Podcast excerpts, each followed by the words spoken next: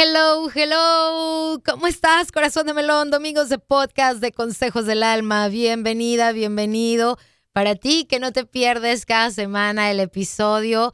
Muchísimas gracias para ti si es la primera vez que los escuchas. estoy muy contenta porque estamos creciendo. La tribu de Consejos del Alma está creciendo gracias a ti. Te invito a que te suscribas a estos podcasts a través de la plataforma en la que te estés encontrando desde donde tú la escuches, corazón de melón. Y también te, invito a que compres mi libro que está padrísimo, que puedes regalarlo a quien más lo necesite. Trae herramientas para este, superar eh, las emociones, de cómo tratar con las emociones, de superar el caos. Y creo que sí eh, fue escrito para este 2020, que creo que sí nos marcó a todos, pero también creo que son herramientas que puedes utilizar en cualquier momento y en cualquier año. El libro se llama Lo que nos dejó el 2020 de tu servidora Alma García. Y bueno, el día de hoy vamos a hablar de, bueno, voy, voy a hablar de el miedo al rechazo. Alza la mano si tú tienes miedo al rechazo. Yo creo que es algo que muy pocas personas no tienen, pero yo soy de las que sí, de las que sí teme al rechazo. Ahora no tanto, pero sí recuerdo que cuando era niña, este, pues a mí no me, no me escogían en el grupo para jugar fútbol, por ejemplo, este, en el recreo, porque pues nunca fui buena en los deportes cuando estaba chiquita, estaba muy gordita. ¿Cómo te explico? no, no, no, no se me daba el fútbol. Entonces, habían grupos donde este, decían, ay, que vamos a juntarnos para el fútbol y no sé qué. Y yo decía, ay, ojalá que me escojan. O qué tal, qué tal ese momento en la escuela donde formen equipos, Inge Suma. Y tú así de que, ay, ¿con quién me voy? ¿Con quién me voy? mira, te lo estoy contando, lo estoy recordando y me entra una angustia horrible porque sí, realmente era horrible porque, bueno, siempre en los grupos era agarrar a los más inteligentes, Ah, con los que te llevabas bien y así. Y pues yo era súper tímida, aunque era sí, sí era súper inteligente, era súper calladita, súper tímida. Entonces, casi siempre me tocaba así como que ser la última y ya me decían, ah, bueno, pues júntate con tal equipo. Hombre, no sabes, le sufrí cañón en la primaria porque sí se siente feo el rechazo. La verdad es que yo creo que todos queremos pertenecer a un grupo, todos queremos formar parte de... Y cuando estás pequeño y empiezas a ver ese rechazo, te empiezas a dar cuenta, bueno, al menos yo me di cuenta de cómo podía yo hacerle para que la próxima vez me escogieran a mí primero. Entonces, empecé a, ser mucho más inteligente. Este, ¿qué te digo? No es por presumir, pero es que esa fue una manera de, de llamar la atención de mis compañeros siendo una niña aplicada. Y entonces para que me escogieran en todos los grupos, para esos grupos de equipo, ya sabes. Y a mí, pues de repente ya cuando crecí en la secundaria, pues ya no se me daba tanto eso, pero ya era ahora pertenecer en el grupo de, pues de las, ¿qué te digo? Las populares de la secundaria. Nunca mente, corazón. O sea, para ser popular hay ciertas características y pues yo no tenía esas características. ¿Qué te digo? Este era una muchachita gordita, seguía siendo súper callada, súper tímida, aunque usted no lo crea.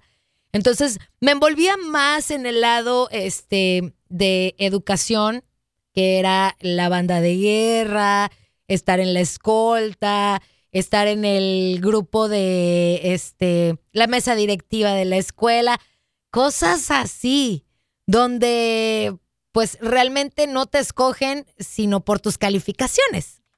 Y bueno, fui creciendo, llego a la preparatoria Y este, pues para empezar, entré a una escuela donde yo, yo quería estudiar comunicaciones y algo acá más fresón, ¿no? Donde están los chavos populares o turismo, una cosa así. Pues ya cuando entré, cuando llegó el momento de inscribirme en esa preparatoria en la UNIVA, este, en Guadalajara, me tocó laboratorio clínico. o sea, laboratorio clínico en la preparatoria, en la UNIVA, era como el salón de los nerdos. Así nos llamaban a todos. Entonces, pues otra vez, la vida me decía, no, tú no vas a estar en el grupo de los populares, vas a estar en el grupo de los nerds. Y la verdad es que sí, me la pasé padrísimo. Creo que muchos de los que estábamos ahí en ese salón, pues dijimos que sí al primer año para poder después cambiarnos de carrera, turismo, arquitectura, lo que, lo que había en los otros salones que eran más populares. Y bueno, pues éramos este, el grupo de los nerdos y de los que llegaron al último a, a inscribirse. Así que, ¿qué te digo? Y bueno, ya en la universidad ya fue otra cosa. Me volví súper extrovertida. Empecé a hablar muchísimo, estaba siempre este, en los grupos este, de las niñas más populares, eh, siempre me invitaban a hacer obras de teatro, o sea, me daban los papeles principales y bueno, este, yo no sé en qué momento cambié todo eso, pero sí te puedo decir que algo muy importante que fue, creo yo, clave para este, dejar de tener miedo al rechazo fue aceptarme como soy. Tímida, nerda, este, callada. tuve que aceptarme así. Tuve que decir, pues esto es lo que hay. Esta soy yo. Y cuando llegué a aceptarme, pues llegué a enamorarme de mí misma y creo que fue, esa fue la clave. Y creo que esto debería de cambiar en cada uno de nosotros porque tiene sus consecuencias. El tener miedo al rechazo tiene una consecuencia grandísima, que pierdes la oportunidad de establecer esas relaciones estables, esos lazos más estrechos de amistad y de amor, dejando de experimentar y de compartir grandes momentos porque estás pensando ¿Y qué pensará? ¿Y qué dirá? Y todas esas experiencias que enriquecen y que fortalecen tu autoestima, las vas a dejar de tener porque estás viviendo una vida con poco sentido. O sea, tener ese miedo al rechazo realmente es algo fuertísimo, corazón de melón, pero que además, además, te trae ansiedad. Estar todo el día duro y dale, pendiente a las reacciones de los demás, el estar juzgándote, el sentirte juzgado por los demás, no valorado, puede provocar que comiences a tener problemas de ansiedad, corazón. No vas a vivir tranquila, te la vas a pasar angustiada por lo que pueda pasar y por lo que no pueda pasar, corazón.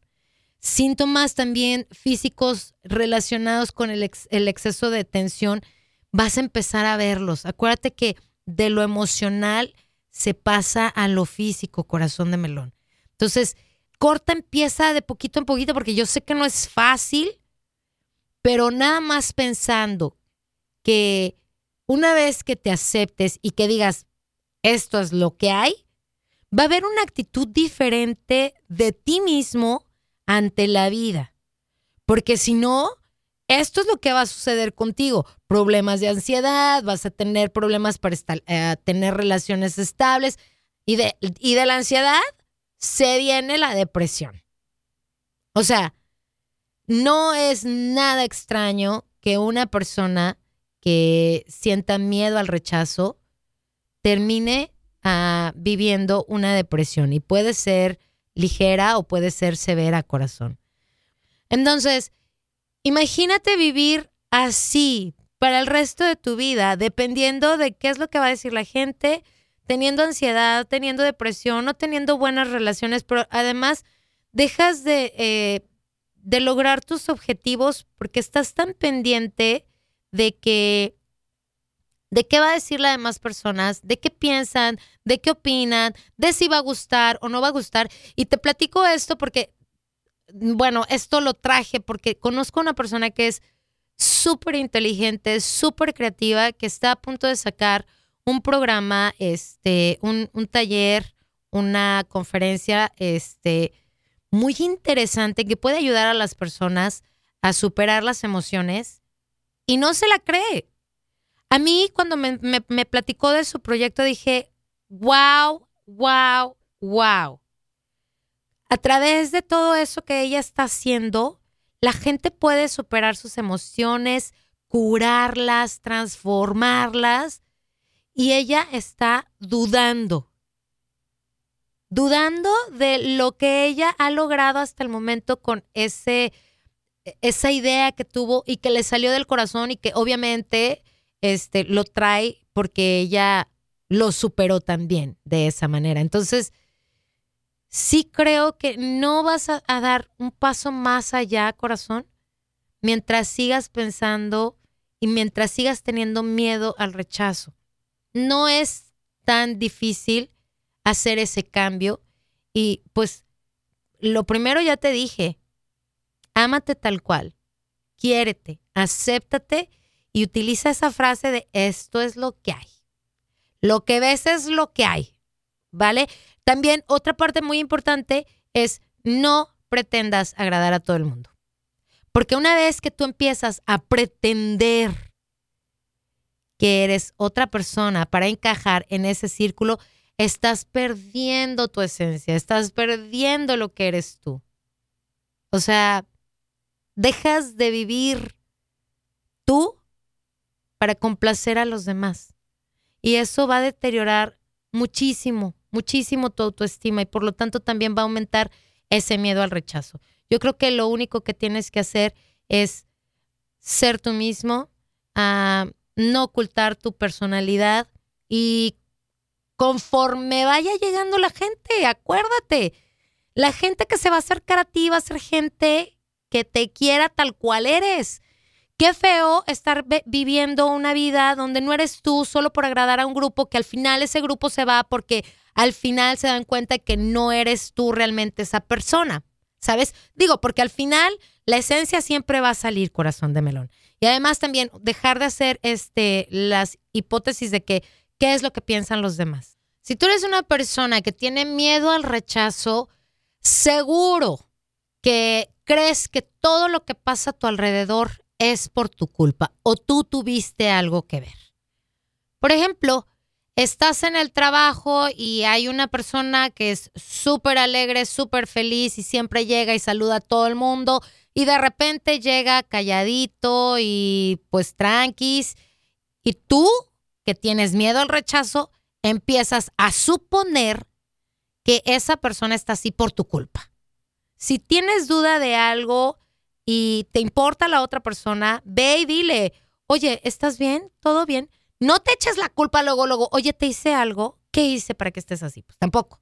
O sea, llega y pregunta, ¿estás bien? ¿Todo bien? Y ya esa persona te dirá, ¿sabes qué? Se murió mi abuelita o tuve un mal día y, y ya. No te, o sea, no te claves en que todo lo que sucede a tu alrededor es por tu culpa. ¿Sí me entiendes?